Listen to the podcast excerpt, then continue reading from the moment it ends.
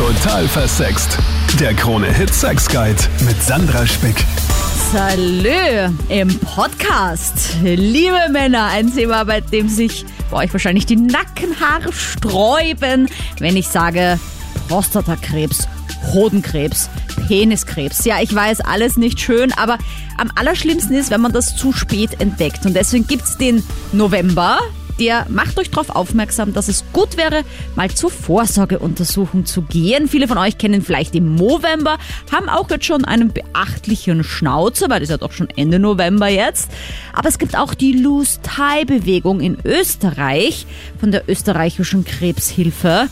Und was das ist, bespreche ich in diesem Podcast mit der Geschäftsführerin der österreichischen Krebshilfe, Martina Löwe. Außerdem geht es um Klischees, die es rund um das Thema Prostata und Hodenkrebs so gibt und was da alles drumherum kursiert. Da möchte ich einfach aufklären. Und ich habe Alexander Greiner in diesem Podcast mit dabei, der das Buch Als ich dem Tod in die Eier trat geschrieben hat.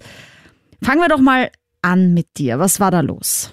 Ja, ähm, also ich habe 2015, das war mehr so zufällig, eines Abends einen dickeren Hoden ertastet ähm, und war dann verunsichert, obwohl ich mich davor, also das ging schon so ein, zwei Wochen lang, habe ich beim Fahrradfahren gemerkt, dass die Hose irgendwie dicker ist und komischerweise hört es jetzt blöd an, aber ich habe mir dann männlicher gefühlt, so dicke Eier und so, nicht? Mhm, mhm. ähm, aber dann an diesem Abend, wo ich den dickeren Hoden getastet habe, ist mir das Ganze dann ein bisschen unheimlich vorgekommen. Bin dann am nächsten Tag gleich zum Arzt. Der hat ähm, dann vermutet, naja, könnte Krebs sein. Äh, ich soll das auf jeden Fall ähm, einen Ultraschall machen lassen. Und im Ultraschall ist dann rausgekommen, ja, das ist ziemlich sicher ein Hodentumor. Ja, und nicht mal, äh, also einen Tag später, insgesamt nicht mal 30 Stunden nachdem ich das getastet habe, ist dann dieser Hodentumor rausoperiert worden. Und ähm, das ging alles so schnell, dass ich nicht wirklich Zeit hatte, darüber nachzudenken, was, was heißt das jetzt, Hodentumor, Hodenkrebs. Ähm, und ich habe dann eigentlich weitergemacht wie, wie davor. Wie alt warst du da? Äh, 2015 war ich 35. Okay, also jetzt kein Alter, wo man vielleicht sagt, wow, okay, ja, äh, das ist so das Krebsalter, wenn ich jetzt mal so das Vorurteil nennen darf. Ja, nein, überhaupt nicht. Nur ähm, bei Hodenkrebs ist es eben so, das kann Männer so zwischen dem Alter von 20 bis 40 manchmal auch 45 treffen und 35, so ähm, in dem Alter, in dem ich die Hodenkrebserkrankung gehabt habe, äh, das ist das statistische Maximum. Also da treten die häufig, da tritt am häufigsten Hodenkrebs beim Mann auf. Oha. Okay, ich meine nicht, dass jetzt jeder da draußen gleich mal den Mega-Schock kriegt, ja? aber es ist schon gut, zum Arzt zu gehen. War das dein erstes Mal beim Urologen da mit 35? Ähm, das war mein zweites Mal beim Urologen. Davor war ich mal wegen einer Blasenentzündung dort. Mhm. Ähm, aber dann, ja, also ich bin nicht regelmäßig zum Arzt gegangen, zu anderen Ärzten schon. Haut, also Muttermalkontrolle und so sollte man ja auch einmal im Jahr machen, spätestens alle zwei Jahre. Ähm, aber so regelmäßige Vorsorgeuntersuchungen beim Urologen habe ich nicht gemacht. Und was ich auch nicht gemacht habe, das weiß ich natürlich jetzt erst, ähm, mhm. ist die monatliche Tastuntersuchung, die Selbstuntersuchung ähm, der Hoden, weil jeder Mann ab dem 20. Lebensjahr sollte sich einmal im Monat die Hoden abtasten. Und ähm, das wusste ich nicht, das habe ich nicht gemacht. Mhm. Und ja, vielleicht wäre ich dann auch früher drauf gekommen. Kann man das auch als Frau dem Partner machen, also die Hoden abtasten? Nach, auf, was, auf was muss man achten? Nach was kann man suchen? Weil das wäre vielleicht eine Motivation Motivation für alle Typen da draußen. Sagt einfach eurer Freundin, sie soll eure Hoden abtasten. genau, gleich ins Sexspiel irgendwie einbauen. Genau. Ähm, ja, also im Grunde ähm, geht es einerseits um die Regelmäßigkeit, um ein Gefühl dafür zu bekommen, wie, wie fühlt sich der Hoden ähm, an, normal unter Anführungszeichen, und dann ähm, festzustellen, okay, da gibt es jetzt eine Veränderung, der ist größer geworden, da gibt es vielleicht eine Ausballung. Das heißt, speziell tastet, tastet man dann auf ähm, irgendwelche Knoten. Einerseits die Hoden selbst, Mhm. Ähm, aber auch die Nebenhoden, die so ein bisschen so drüber liegen, so, so wie, wie eine kleine Haube, ähm, und die Samenstränge, die dann vom, von den Hoden weg in den Körper reinführen. Also das sollte man alles abtasten und wie gesagt einmal im Monat und sobald irgendwelche Veränderungen festgestellt werden ähm, oder vielleicht sogar wenn, wenn der Hoden dann schmerzt auf Druck, ähm, dann auf jeden Fall schleunigst äh, zur Urologin oder zum Urologen gehen. Du hast jetzt gesagt, es wurde dir dann der Hoden entfernt und das relativ schnell. Also kann ich mir vorstellen, dass man sich da als Mann dann erstmal denkt so, oha, jetzt habe ich nur noch einen Hoden. Ja, du, du triffst den richtigen Punkt. Also mir war das höchst peinlich. Ähm, ich habe mich in, in meiner Männlichkeit getroffen gefühlt. Ähm, zuerst eben, wie gesagt, dieses Gefühl dieser dicken Eier und plötzlich dann nur mehr ein Ei und in meiner Männlichkeit beschnitten, was natürlich alles ein kompletter Blödsinn ist, ähm, weil du kannst auch mit einem Hoden ähm, noch Kinder bekommen und produzierst genügend Testosteron, um, um, um Mann zu sein, um auch Erektionen zu haben und so weiter. Ähm, also es funktioniert alles weiter.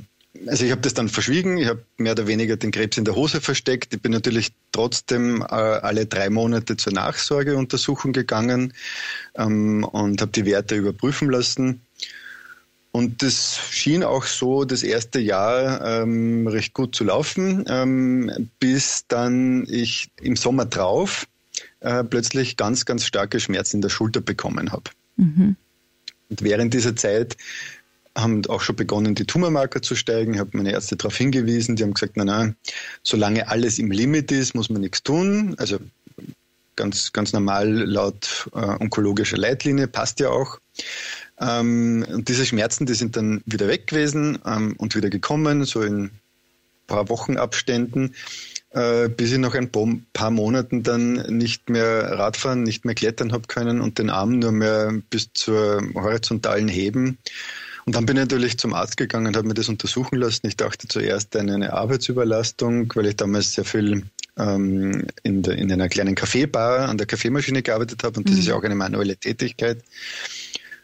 Und ähm, ungefähr nicht ganz zwei Jahre nach der Hodentumoroperation sind dann ziemlich plötzlich die Tumormarker auf ein Vielfaches des, des Grenzwerts hinüber, also darüber hinausgeschossen, plus äh, in der gleichen Woche ist dann festgestellt worden im MRT, dass ich da in der Schulter einen Knochentumor habe, der dann eben sich herauskristallisiert hat als Metastase des Hodenkrebses. Oh fuck, also es hat tatsächlich auch gestreut. Der, der, Krebs hat nicht in die Lymphe gestreut, nicht in, die angrenzenden, nicht in den angrenzenden Bauchraum, nicht in die Leber, nicht in die Lunge, sondern nur in den Knochen und das ist mhm. äußerst selten. Ähm, und ich habe dann nach, dem, nach der Diagnose des Knochentumors habe ich Bestrahlungen bekommen und eine Chemotherapie. Mhm. Vor der hatte ich natürlich äh, ziemlich Angst, weil wir natürlich alle die Geschichten kennen, wie eine Chemotherapie ist. Und ähm, ich habe es in der ersten Woche eigentlich recht gut vertragen. In der zweiten Woche kamen dann die ersten starken Nebenwirkungen. Und in der dritten Woche war es halt, wie man sich eine Chemo vorstellt. Aber ich muss dazu sagen, dass äh, mittlerweile ähm, da sehr gut auf die Nebenwirkungen eingegangen wird. Und das war nie wirklich komplett schlimm. Und im Nachhinein gesehen bin ich froh. Ähm, hätte ich das nicht gemacht, dann wäre ich jetzt mittlerweile sicher schon tot. Und jetzt aber bist du äh, krebsfrei? Würde ich ja, also ich bin jetzt krebsfrei ähm, und ich würde mal auf Holz klopfen und sagen, dass die Krebserkrankung jetzt wirklich überstanden ist, also dass sie geheilt ist. Ähm, offiziell muss ich halt jetzt noch ein Jahr warten, bis es insgesamt fünf Jahre her ist. Äh, dann wäre ich laut Statistik ähm, offiziell geheilt.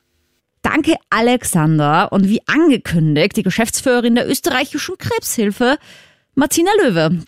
Erklär mir doch bitte mal den Unterschied zwischen dem Movember und dem österreichischen Pendant Loose Tie.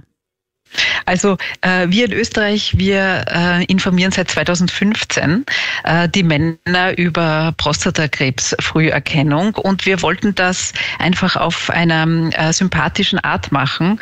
Äh, wir alle kennen das Pink Ribbon und die Aktion für Frauen zum, äh, zum Brustkrebsmonat Oktober. Und das ist ja doch eine sehr sympathische, sehr große Bewegung. Und die österreichischen Urologen sind vor einigen Jahren zu uns gekommen und haben gesagt, bitte machen wir doch auch so etwas für die Herren Ähm, nun ja, eine blaue Schleife ist jetzt nicht so attraktiv für Männer wie die rosa Schleife für uns Frauen. Äh, wir haben dann einfach nach etwas gesucht, womit wir Männer auf äh, sympathische Weise erinnern können, dass sie sich ein bisschen den Druck von den Schultern nehmen sollen und äh, diesen Arzttermin wahrnehmen. Und da kam dann die Krawatte und die lockere Krawatte ins Spiel. Und seit 2015 äh, rufen wir eben auf, äh, die, sich die Krawatte zu lockern, alle Männer ab 45 und das erste Mal äh, mit der Prostatakrebsfrüherkennung zu beginnen also sagen wir jetzt mal, ich traue mich irgendwie so als Mann überhaupt nicht. Kann ich mich dann da an euch wenden, euch da irgendwie schreiben, meine Ängste, Sorgen berichten? Gibt es vielleicht irgendwie auch so Männergruppen oder wie ich mir das vorstelle? Ja, also es gibt, äh, es gibt Männergruppen äh, für Männer mit der Diagnose Krebs, äh, weil die brauchen wirklich ihre Unterstü unsere Unterstützung. Äh, die kommen aber nicht so gerne äh, in die Beratungsstellen. Wir machen ähm, sehr viel online. Wir haben haben ein großes Unterstützungsangebot für Männer mit der Diagnose Krebs online. Ähm, die gesunden Männer ähm, möchten wir einfach mit unseren ähm, äh, äh, Testimonials, mit äh, sehr vielen prominenten Unterstützern ähm, erwischen und einfach regelmäßig äh, im November daran erinnern, mhm.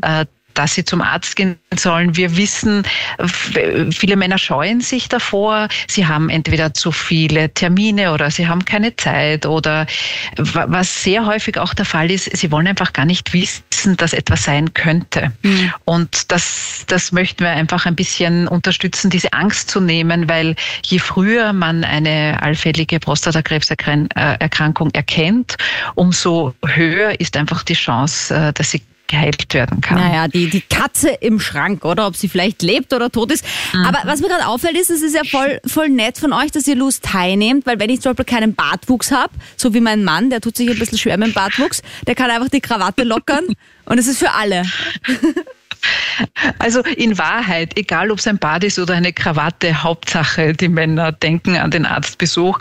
Movember gibt's äh, seit Anfang 2000er Jahre, ist ähm, in Australien gestartet worden, zielt auch ähm, auf die jüngeren Männer auch ab, äh, nämlich auch zur, äh, zur ähm, Aufklärung und Awareness für Hodenkrebs, wie wir es gerade vorher auch vom Alexander mhm. gehört haben, ist ja das eine Krebserkrankung, die den vermeintlich jüngeren Mann äh, betrifft. Und ich glaube, eine Mischung, egal ob es jetzt der Bart ist oder die Krawatte, liebe Männer, schaut auf euch, ist die Message. Aber das ist für viele eine riesen Hürde. Oder Andi, du bist 35 und hast eine Frage für Alexander Greiner. Genau, meine Frage wäre, ähm, ich habe jetzt schon länger überlegt und hin und her gedacht, wie es wäre und ob es nicht gescheit wäre, zum Urologen zu gehen, aber irgendwo habe ich dann doch etwas Angst und Bedenken davor, weil ich nicht ganz weiß, wie es abläuft und man doch diese, ich sage mal, Gerüchte hört oder halt diese Geschichten, was halt alles passiert und was ein Urologe macht. Und jetzt wollte ich mal fragen, wie so wirklich der Ablauf wäre, dass ich da beruhigt hingehen kann. Ich glaube, es gibt ja die extremen Klischee- und Angstding, dass er so mit der ganzen Hand in den Hintern reinfährt und irgendwie, keine ja, genau. Ahnung, das voll schmerzhaft ist und furchtbar peinlich. Mm, Alex, du warst jetzt doch schon ein paar Mal beim Urologen in deinem Leben. Wie läuft denn so eine Untersuchung ab? Ich als Frau weiß das ja auch nicht. Ja, also ich kann euch da beide äh, entwarnen, das ist total harmlos und es geht auch äh, wirklich schnell. Bei meinem Urologen ist es so, ähm, dass zuerst ich eine Harnprobe abgeben muss, ähm, die wird dann im Labor analysiert, gleich dort ähm, im, im, in der Praxis. Und äh, dann wird halt ähm, Nieren und Blase, wird ein Ultraschall gemacht, um zu schauen, wie funktioniert die Harnentleerung.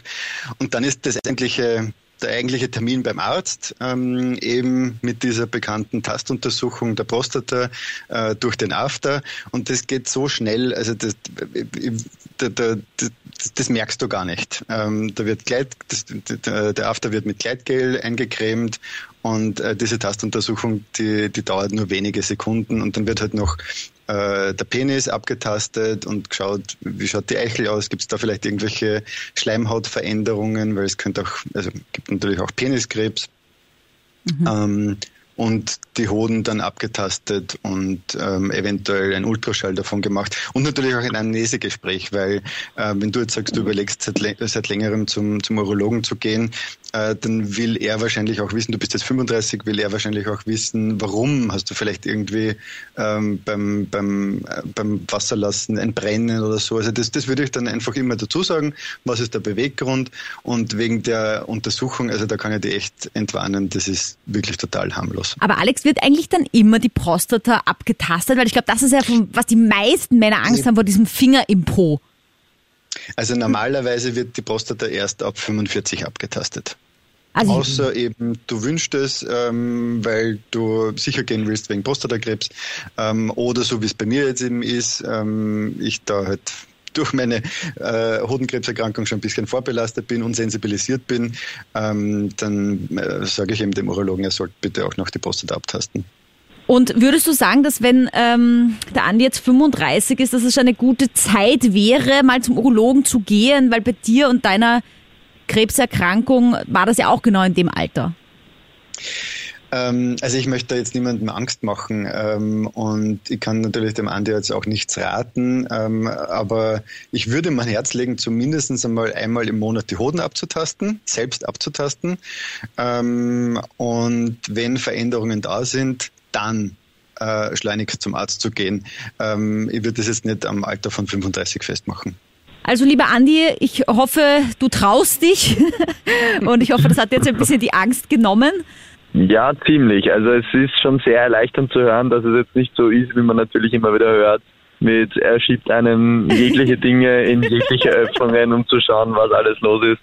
Also es ist schon gut zu hören, dass es nicht so schlimm ist, wie man denkt. Also dann wäre es vielleicht auch vernünftiger, mal zu sagen, man geht zum Urologen und lässt sich untersuchen. Rein aus Vorsorge natürlich schon. Danke für Frage und Antwort. Weil wir schon bei den Ängsten sind, lass uns doch mal über Klischees reden. Ich habe da drei rausgesucht, von denen ich tatsächlich dachte, das stimmt. Entweder kriegt man so schneller Prostata- oder Hodenkrebs oder man kann es verhindern oder sogar erkennen. Martina, bist du bereit? Ich, ich bin bereit.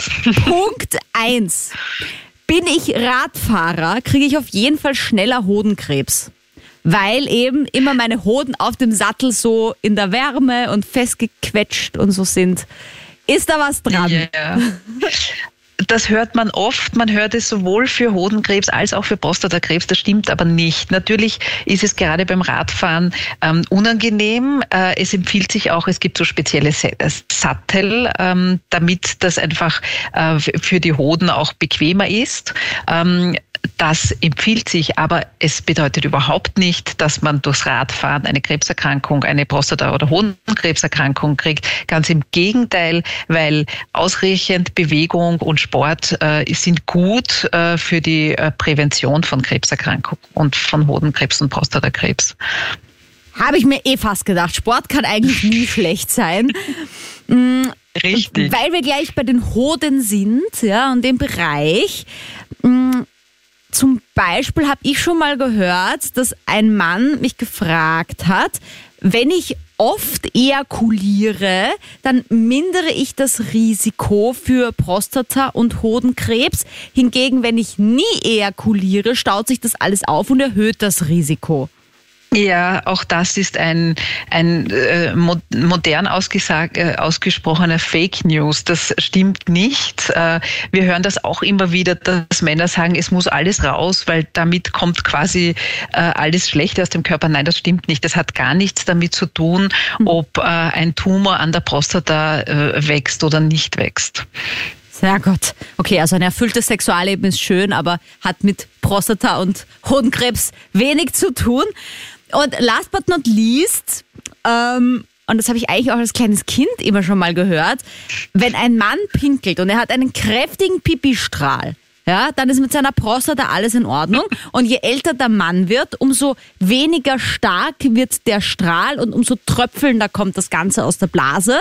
Und das ist dann meistens ein Zeichen, ui, da ist mit der Prostata was nicht in Ordnung. Also auch das ist äh, definitiv falsch. Vielleicht erkennt der Mann ja beim Pinkeln im Stehen, dass sich der Strahl verändert ja, weil das, das merkt man dann auf jeden Fall. Aber das hat nichts damit zu tun, dass man eine Vergrößerung der Prostata erkennen kann. Äh, das ist nämlich das Zeichen, dass äh, Prostatakrebs äh, vorhanden sein kann. Das kann wirklich nur der Urologe mit dieser Tastuntersuchung beziehungsweise mit dem Ultraschall feststellen. Aber was ist denn da? Also wenn man der Pipistrahl nicht mehr so kräftig rauskommt, ist das einfach ein Blasenthema? Äh, nein, das ist schon ähm, auch ähm, im Zuge des Alters äh, passiert das sehr wohl, dass man einfach ähm, beim, beim Wasserlassen schon Probleme hat, dass es einfach ein, ein, ein schwächerer Strahl wird oder man auch den Hahn nicht mehr so gut zurückhalten kann. Das ist aber ähm, meistens eine Alterserscheinung auch, ähm, hat aber nichts damit äh, mit, mit einer Krebserkrankung zu tun. Na gut, zu den Klischees, da jetzt die Lisa. Du hast ja nämlich auch so ein Exemplar Mann daheim aller. Ich habe eh nichts, ich muss nicht zum Arzt. Genau, ich möchte gerne wissen, wie kann ich denn meinen Freund oder auch Partner oder auch Mann dazu überreden, zum Urologen zu gehen, wenn der jetzt nicht so erfolgt davon ist. Warum ist er das denn nicht? Naja, es ist so, dass die Männer, weil die allgemein nicht unbedingt so gern zum Urologen gehen und dass das viele einfach unangenehm ist und Frauen da halt einfach zum Frauenarzt gängen ähm, bei Kinderwunsch oder auch nach Geburt oder Vorgeburt und Männer haben da einfach oft Hemmungen und ich möchte jetzt gern wissen, wie kann ich denn meinen Partner oder auch meinen Mann dazu überreden oder auch davon überzeugen, dass es gut wäre, zum Urologen zu gehen ähm, und äh, genau das einfach einmal abklären zu lassen. Also Martina, wenn, jetzt, wenn man jetzt den Mann nicht am Ohrwaschel nimmt und ihn dann zum Urologen schleifen möchte, was würdest am du denn? Am, am, am Loose Tie, wie wir heute schon gehört haben. Genau. Oder noch am sehr tighten genau. Tie dann. Wir schleifen sie an der Krawatte. Aber Lise, liebe Lisa, du triffst es auf den Punkt und das ähm, erleben wir sehr häufig und wir werden das auch oft gefragt, äh, gerade von den Frauen, wie sie denn ihre Männer am besten zum Arzt bekommen. Und es ist ja so, wir Frauen sind doch die Gesundheitsmanagerinnen unseres Umfelds, unserer Familie, unserer äh, Kollegen, Kolleginnen. Ähm, und da haben wir eine sehr wichtige Rolle ich denke mir, das allerwichtigste Argument ist eigentlich das, dass Prostatakrebs überhaupt keine Symptome hat. Äh, man merkt es nicht. Ähm, äh, der Mann fühlt sich weiterhin total gesund, aber da wächst der Krebs schon. Und ich glaube, das ist auch oft der Knackpunkt, um zu sagen, ja, du fühlst dich gesund, aber es könnte durchaus was sein, weil erst dann, wenn man irgendwann einmal irgendwo etwas spürt, dann ist es oft auch schon recht spät und der der, Tumor auch schon wesentlich äh, ausgewachsen, hat am Ende schon gestreut und man hat dann irgendwo anders auch Schmerzen. Also das gilt es auf jeden Fall zu vermeiden. Deswegen Früherkennung ist echt ganz, ganz wichtig. Ab 45 ähm, schau, dass du deinen Mann einfach ähm, Vielleicht ist es leicht, äh, einfach einen Termin auszumachen für ihn und ihn einfach dort hinzuschicken. Es haben ja viele Urologen erzählt, dass äh, sie sehr viele Patienten haben, wo die Frauen bis ins Wartezimmer, teilweise bis ins Untersuchungszimmer mitgehen und die Männer begleiten. Und die Männer wollen das teilweise auch. Also mhm. das ist, das ist äh, scheinbar auch oft so. Und das finde ich auch ähm, einfach ein, ein, ein schönes Zeichen, weil die Männer begleiten uns Frauen ja auch zum Gynäkologen, wenn wir schwanger sind oder Kinder bekommen. Warum sollen nicht wir den Männern beistehen, wenn es vielleicht am Anfang äh, nicht so leicht ist oder unangenehm ist? Also Punkt eins, auf jeden Fall man spürt ihn nicht, deshalb umso wichtiger. Punkt zwei, natürlich ist es auch ein Punkt der Selbstverantwortung und der Verantwortung äh, seiner Familie, seines Umfelds gegenüber, dass man sich um seine Gesundheit kümmert, weil es geht da nicht um einen Schnupfen oder um einen Männerschnupfen, sondern es geht um wirklich eine lebensbedrohliche Krankheit und die können wir früh erkennen und diese Untersuchung dazu wird auch von der Versicherung übernommen und von den Krankenkassen gezahlt. Das heißt, es gibt eigentlich gar kein Argument, Argument, warum man da nicht hingehen sollte. Ja, oder einfach äh, den Podcast vorspielen, liebe Lisa, weil da haben wir auch schon drüber gesprochen, dass äh, ja, also das gar nicht so weh tut, wie viele, wie viele Männer sich das vielleicht vorstellen. Darf ich noch was fragen? Ja, gerne. Also ich sag mal vielen herzlichen Dank und danke für die Antwort und das stimmt und ähm, ich werde das bestimmt berücksichtigen, also vielen Dank dafür. Äh, wer ist denn eigentlich besonders betroffen von Hoden- und Prostatakrebs? Also es gibt da so spezielle Krebsfamilien. Also das heißt, wenn man Krebs in der Familie mhm. hat, mehrere nahe Verwandte, die an Krebs erkrankt sind, wenn die, ähm, äh, wenn äh, die, der, der Bruder, der Vater, der Onkel an Krebs erkrankt ist, ähm, wenn es Krebs, äh, wenn es mehrere Krebserkrankungen bei einer Person in der Familie gibt, ähm, äh, dann ist, sind das schon Anzeichen, dass äh, theoretisch genetisch äh, das eine erblich ähm, bedingte äh, Prostatakrebserkrankung, beziehungsweise ähm, dass das Risiko erhöht ist für eine Prostatakrebserkrankung. Also ähm, am besten, wenn äh, in der, Familie deines Partners Prostatakrebsfälle sind, dann auf jeden Fall mit der Prostatakrebs-Früherkennung schon ab 40 beginnen. Für die normal gesunden Familien äh, mit 45 erst. Ähm, bei Hodenkrebs, wie wir es auch schon vom Alexander gehört haben, das ist ja eine Krebserkrankung des eher jüngeren Alters. Ähm, da ab 20 äh, sollten alle Männer ab 20 äh, die Selbstuntersuchung ähm, beginnen und bei Auffälligkeiten den Arzt besuchen. Also wichtig ist einfach auch die Familiengeschichte zu kennen und zu berücksichtigen und einfach ein bisschen ein Gespür dafür zu bekommen. Ähm, betrifft mich ich das jetzt früher und äh, soll ich da sensibler darauf sein?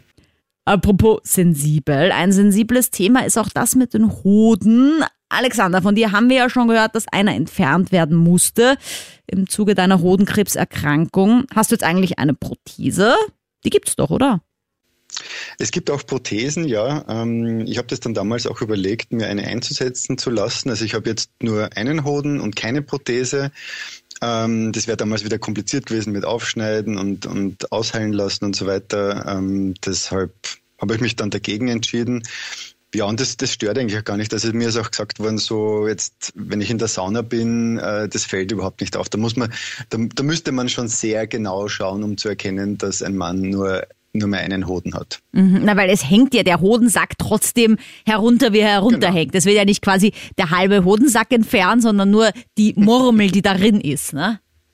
Genau so ist es, ja. Ich meine, ich finde ja, den, den Vorteil hat man, dass man dann mehr in den Mund hineinbekommt, vielleicht bei also als Frau. Aber gut, ich meine, wir sind jetzt eine Sexsendung, deswegen muss ich das jetzt kurz loswerden zur Ermutigung ja, für alle Experimente.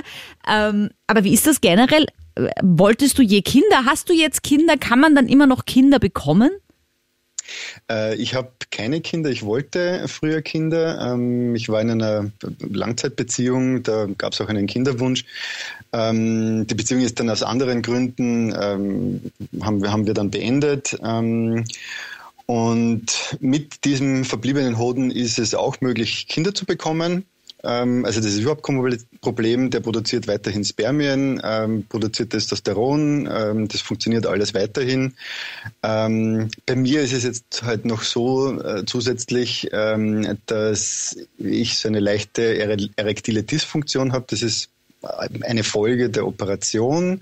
Da sind ein bisschen Nerven beschädigt worden und auch der Chemotherapie, mhm. ähm, die aber jetzt im, im Sexleben nicht unbedingt ein Problem ist. Also ähm, ich glaube, wir müssen sowieso alle von diesem Gedanken weg, dass der Mann immer ähm, immer ständig ein steifes Glied hat. Ähm, das, das, das funktioniert einfach nicht und ähm, ja, also habe da keine äh, de facto keine Einschränkungen. Finde ich sehr gut, dass du das ansprichst, ja, weil dieses immer hart, immer lang, immer äh, wie ein Hengst, das ist halt das Porno-Klischee. Und es gibt ja noch so genau, viele andere ja. Dinge, die man machen kann. Und vor allem, es gibt ja dann auch da medizinische Hilfsmittel, notfalls. Genau, ja. Also wenn, wenn, wenn dann gar nichts mehr funktioniert oder wenn, ich, wenn ich merke, dass die Erektion eigentlich wirklich zu schwach ist, dann, dann habe ich noch so äh, Medikamente. Das sind diese eh bekannten PDA-5-Hämmer, mhm. die halt auch unter Viagra und so weiter angeboten werden. Ähm, ich habe ein anderes Präparat in einer ganz niedrigen Dosierung. Äh, das, das, diese Dosierung könnte man dann theoretisch auch noch erhöhen, wenn ihr dann dem, zum Beispiel meinem Urologen sagt, naja, irgendwie bin ich da unzufrieden mhm. ähm, mit der Steifigkeit äh, des, des Penis, ähm, dann könnt ihr da neue Medikamente bekommen, ja. Wenn du jetzt zum Urologen gehst, ist es dann trotzdem immer so ein bisschen ein Angstfaktor oder gehst du jetzt umso lieber, weil dir ja dann doch dein Mut, dass du relativ schnell gegangen bist, nachdem du diesen äh, Knoten ertastet hast in deinen Hoden, der ja das Leben gerettet hat? Naja, also ich würde jetzt nicht sagen, dass ich lieber zum Urologen gehe, ähm, aber ich kümmere mich natürlich ähm, um meinen Körper, weil ich, ich möchte nicht so schnell sterben und ich habe gesehen, wie schnell das passieren kann, mhm. weil Hodenkrebs ist halt wirklich ein, ein sehr schnell wachsender, äh, eine sehr schnell wachsende Krebsart. Aber ähm, weil ich sage, ich gehe nicht gern zum, zum Urologen, es ist auch nicht tragisch, also so, weil, weil immer diese, ähm, diese Geschichten herumgeistern, so, ja, da wird äh, in, in, den, in den Hintern gefasst und äh, Prostata abgetastet und so weiter. Das geht so schnell, also ich habe das beim letzten Mal ähm, fast gar nicht mitbekommen, ich habe dann den Arzt sogar gefragt, wie ist schon wieder vorbei. ähm, ähm, das, ist, das ist echt überhaupt keine Dramatik. Und ja, also da werden, wird halt normalerweise erst ab 45. Äh, mein Urologe macht es halt jetzt bei mir jetzt schon. Ähm, äh, die Prostata abgetastet und ähm, die Eichel angeschaut, also auf Schleimhautveränderungen geachtet, ähm, weil es gibt natürlich auch Peniskrebs, es gibt Analkrebs und auch der, der Hoden dann äh, noch ähm, Ultraschall, ein Ultraschall vom Hoden gemacht, vom verbliebenen Hoden mhm. und auch von den Nieren, um zu schauen, wie, generell, wie, wie schaut's äh, mit, mit, der, mit der Harnproduktion aus und, und ob da alles richtig ist. Und natürlich auch von der Blase. Blasenkrebs könnte es ja genauso sein. Ähm, ja. Und das ist alles total simpel und geht wirklich schnell und tut nicht weh. Ja, das ist das Wichtigste. Apropos Schmerzen, liebe Martina, hi. Hallo.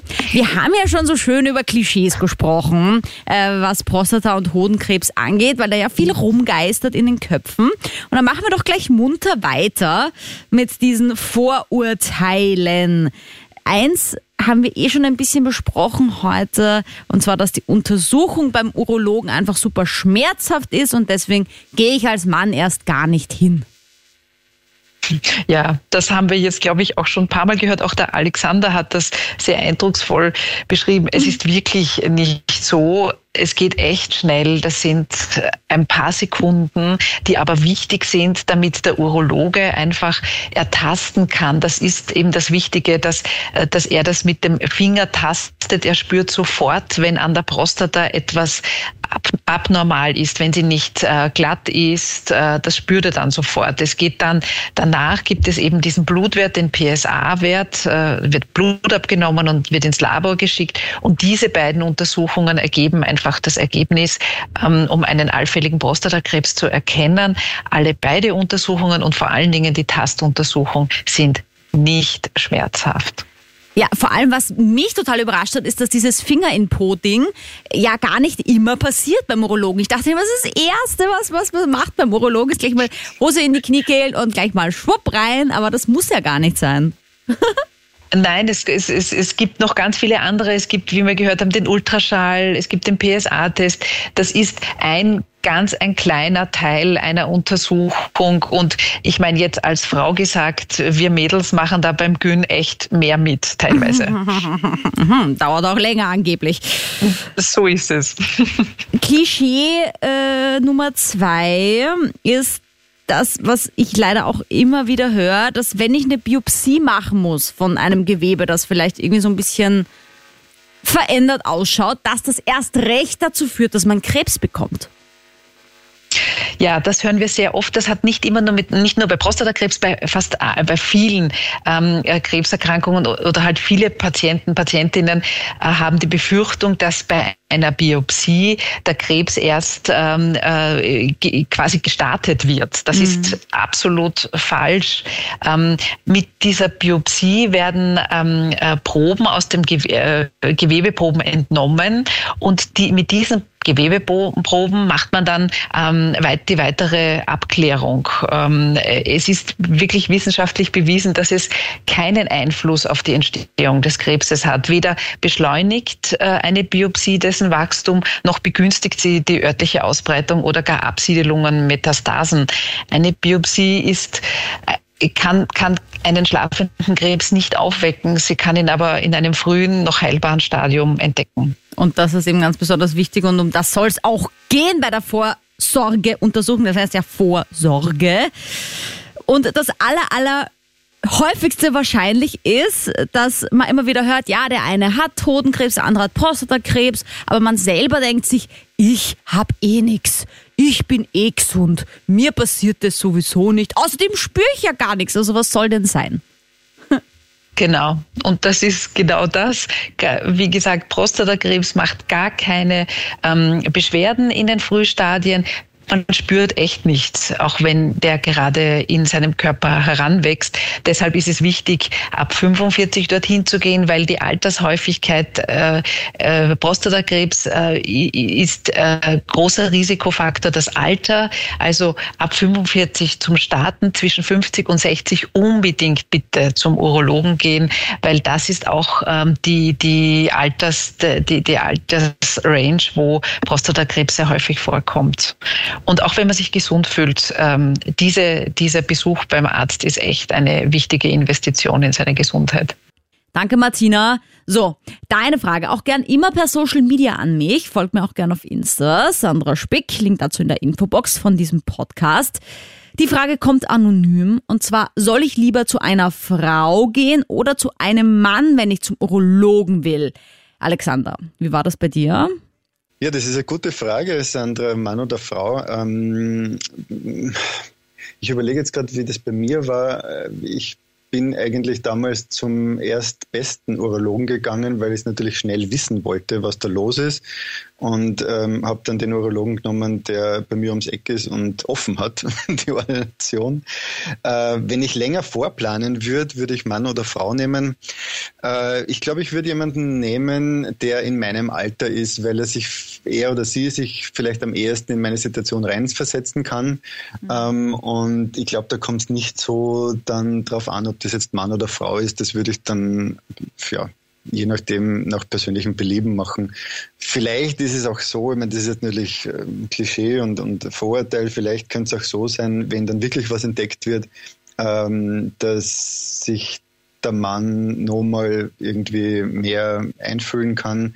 Ähm, aber es gibt sicher auch extrem gute Urologinnen, die ein, eine wahnsinnige Empathie haben ähm, und das genauso gut können wie ein Mann. Ich befürchte halt leider, dass es niemals eine richtig sexy Situation ist. Weißt du, wenn man sich das so vorstellt, vielleicht als Mann, da ist so eine sexy Blondine, die ist Urologin, streift sich so zack, zack die Handschuhe über das Handgelenk und dann kommt da mal so der Finger zum Einsatz und es ist halt dann mehr so Pornofantasie. Und, und, und, und wenn äh, es solche Urologinnen gibt, ich glaube, das wäre vielleicht dann sogar, ich, ich versuche mich gerade reinzuversetzen, das, das wäre vielleicht sogar kontraproduktiv, weil ähm, wenn dann die Eichel untersucht wird, dann will ich jetzt nicht, dass der Penis steif wird. Naja, aber, aber passiert das eigentlich? Also kann das passieren? Und wenn es passiert, ist es dann irgendwie komisch oder sind die das eh das gewohnt? Das wäre wahrscheinlich lustig. Das also. wäre wahrscheinlich lustig. Ja, ein bisschen Humor ist wichtig bei dem Thema. Weniger lustig ist aber dann tatsächlich die Diagnose. Martina Löwe. Ja. Was macht man denn? Also wenn das jetzt passiert, dass der eigene Mann, Freund, äh, ja, Hodenkrebs, Prostatakrebs, Peniskrebs, was auch immer da diagnostiziert bekommt und sich dann irgendwie komplett in so ein Schneckenhaus zurückzieht, Passiert das am häufigsten oder wie ist da oft die Reaktion? Ja, das passiert oft. Ähm, es hat jeder, jeder Patient, jede Patientin einen ganz eigenen, ganz persönlichen, ganz individuellen Zugang, um mit dieser Krankheit umzugehen. Ein paar verdrängen das, ein paar ziehen sich zurück, ein paar sprechen darüber da gibt's kein richtig und kein falsch. Für jeden ist sein Weg der für sich richtige. Aber natürlich leidet das Umfeld ja darunter, weil äh, jeder Patient, jede Patientin ähm, hat ja ein Umfeld und auch die betrifft die Diagnose Krebs. Und gerade für die ist es auch wichtig, äh, damit umgehen zu lernen. Und manchmal geht es nicht, mit dem, mit dem äh, Angehörigen darüber zu sprechen oder mit dem Patienten darüber zu sprechen, weil der einfach noch gar nicht darüber reden will. Und mhm. dafür ist es einfach wichtig auch, dass die zu uns kommen. Die österreichische Krebshilfe äh, unterstützt auch Angehörige in genau dieser Situation. Und da werden wir vor allen Dingen gerade zu Beginn einer Neuerkrankung ähm, äh, gefragt, weil der Patient, die Patientin, die haben ähm, einfach ihren Therapiealltag, die haben einen Stress, weil da geht es gleich einmal los mit äh, allen Untersuchungen, äh, Therapieplänen etc. Die kommen da oft gar nicht so dazu, einmal mitzubekommen, was passiert da alles mit ihnen. Aber sehr wohl die Angehörigen und die Familie und die leidet da oft äh, sehr darunter. Und da kann ich wirklich nur ans Herz legen, ähm, sich äh, bei uns zu melden. Äh, in unseren mehr als 60 Beratungsstellen in ganz Österreich stehen unsere Beraterinnen dafür zur Verfügung. Unter krebshilfe.net sind auch alle Adressen angeführt. Ähm, das kostet nichts. Wir sind dafür da, um zu helfen. Und das mhm. kann auch sehr, sehr ähm, äh, hilfreich für jeden individuell sein und, und bringt jedem auch sehr weiter mit dem Umgang dieser Diagnose. Alexander Greiner ist ja auch dabei jetzt in dieser Show, der eben auch Autor ist und auch selbst betroffen ist äh, oder hoffentlich gewesen war vom Thema Hodenkrebs und er hat zum Beispiel in seinem Buch geschrieben, äh, es war dann irgendwie ein bisschen unangenehm, weil er das irgendwie auch gerade erst erfahren hatte, das Thema Hodenkrebs und dann wusste es irgendwie, weil es natürlich irgendwie seiner Mutter erzählt hat, dann auf einmal auch die Urstrumpftante. Und das ist ja auch immer so eine Sache, dass es dann in der Familie oft so rumgeht und rumgereicht wird und man ist dann oft irgendwie geschockt, wer das dann aller weiß. Und ist es dann so, dass wenn ich das dann über drei Ecken erfahren habe, soll ich dann eher mal was schreiben oder soll ich dann eher den Mund halten und mich zurückziehen?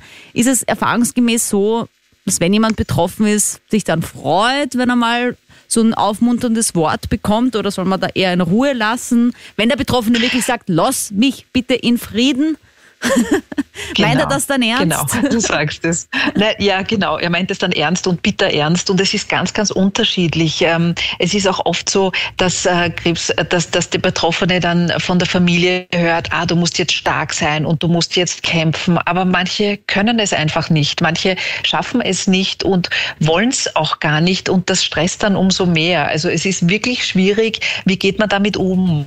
Wie spricht man darüber? Und auch diese gut gemeinten gemeinten Ratschläge, die sind alle einfach gut gemeint, können aber beim Betroffenen genau das Gegenteil bewirken. Deshalb ist es wirklich ähm, sehr empfehlenswert, sich da ein bisschen Hilfe zu holen. Wir haben auch eine ähm, ausführliche Broschüre äh, zu diesem Thema, das heißt Angehörige und Krebs. Ähm, wie geht man in dieser neuen Situation um? Was sagt man, was sagt man nicht? Ähm, äh, das Beste ist einfach auch äh, mit dem Betroffenen zu sprechen und zu sagen, du, wie kann ich dir helfen? Was erwartest du von mir? Möchtest du mit mir drüber reden oder nicht? Möchtest du, dass ich dir äh, Kraft spende oder nicht? Das ist einmal äh, das, das Einfachste, was man auch direkt tun kann und einfach auch den Rahmen zu respektieren, den der Betroffene braucht oder möchte. Na, dann kommen wir doch gleich zur Konklusion mit einem Thema, das wir noch nicht so intensiv hatten in diesem Podcast. Und zwar, was passiert eigentlich nach der Diagnose? Also ist da gleich eine OP dran, Hoden ab, wie beim Alexander, oder Bestrahlung? Martina, was ist da der Weg? Je nachdem. Bei Hodenkrebs ist die Therapie der Wahl die Operation. Also man nimmt den Hoden raus, der mit einem Tumor befallen ist und dann kann es danach noch zu einer Bestrahlung kommen. Bei Prostatakrebs ist das ganz anders, weil da gibt es verschiedene Arten des Krebses. Es kommt auch ganz darauf an, in welchem Stadion man das erkennt.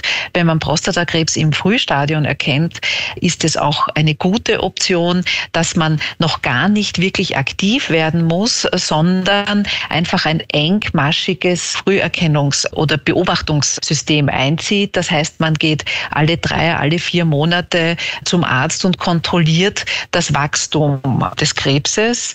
Das kann gut sein, dass man eine lange Zeit einfach mit dem Tumor in einem frühen Stadium einfach noch ein ganz normales Leben führt, ohne eine Therapie zu brauchen. Mhm. Es geht aber auch weiter zur Operation. Wenn der Tumor auf die Prostata da begrenzt ist, ist das auch die Therapie der Wahl. Und dann gibt es noch sehr viele andere, mittlerweile auch neue Therapien, die einfach eine große Überlebenschance für den Patienten lässt, die ihm auch in Richtung einer chronischen Erkrankung bringt. Aber wichtig einfach, dass man ihn erkennt und dass man es einfach früh genug sieht und auch früh genug planen kann, welche Behandlung denn für den jeweiligen Prostatakrebs die beste ist. Vielleicht noch einmal zum Schluss jetzt zur Vorsorge. Wie oft geht man denn als Mann? Ja, weil ich als Frau gehe ja doch zweimal im Jahr zum Gynäkologen. Ja, also wir empfehlen, und das ist die allgemeine Leitlinie, ab 45 sollte man das erste Mal zur Prostatakrebsfrüherkennung zum Urologen gehen, außer man hat einfach den Fall, dass Prostatakrebs in der Familie gehäuft vorkommt oder dass man aus einer Krebsfamilie, das heißt sehr viele in, in meiner Familienlinie Verwandte, nahe Verwandte sind an Krebs erkrankt, dann ab 40.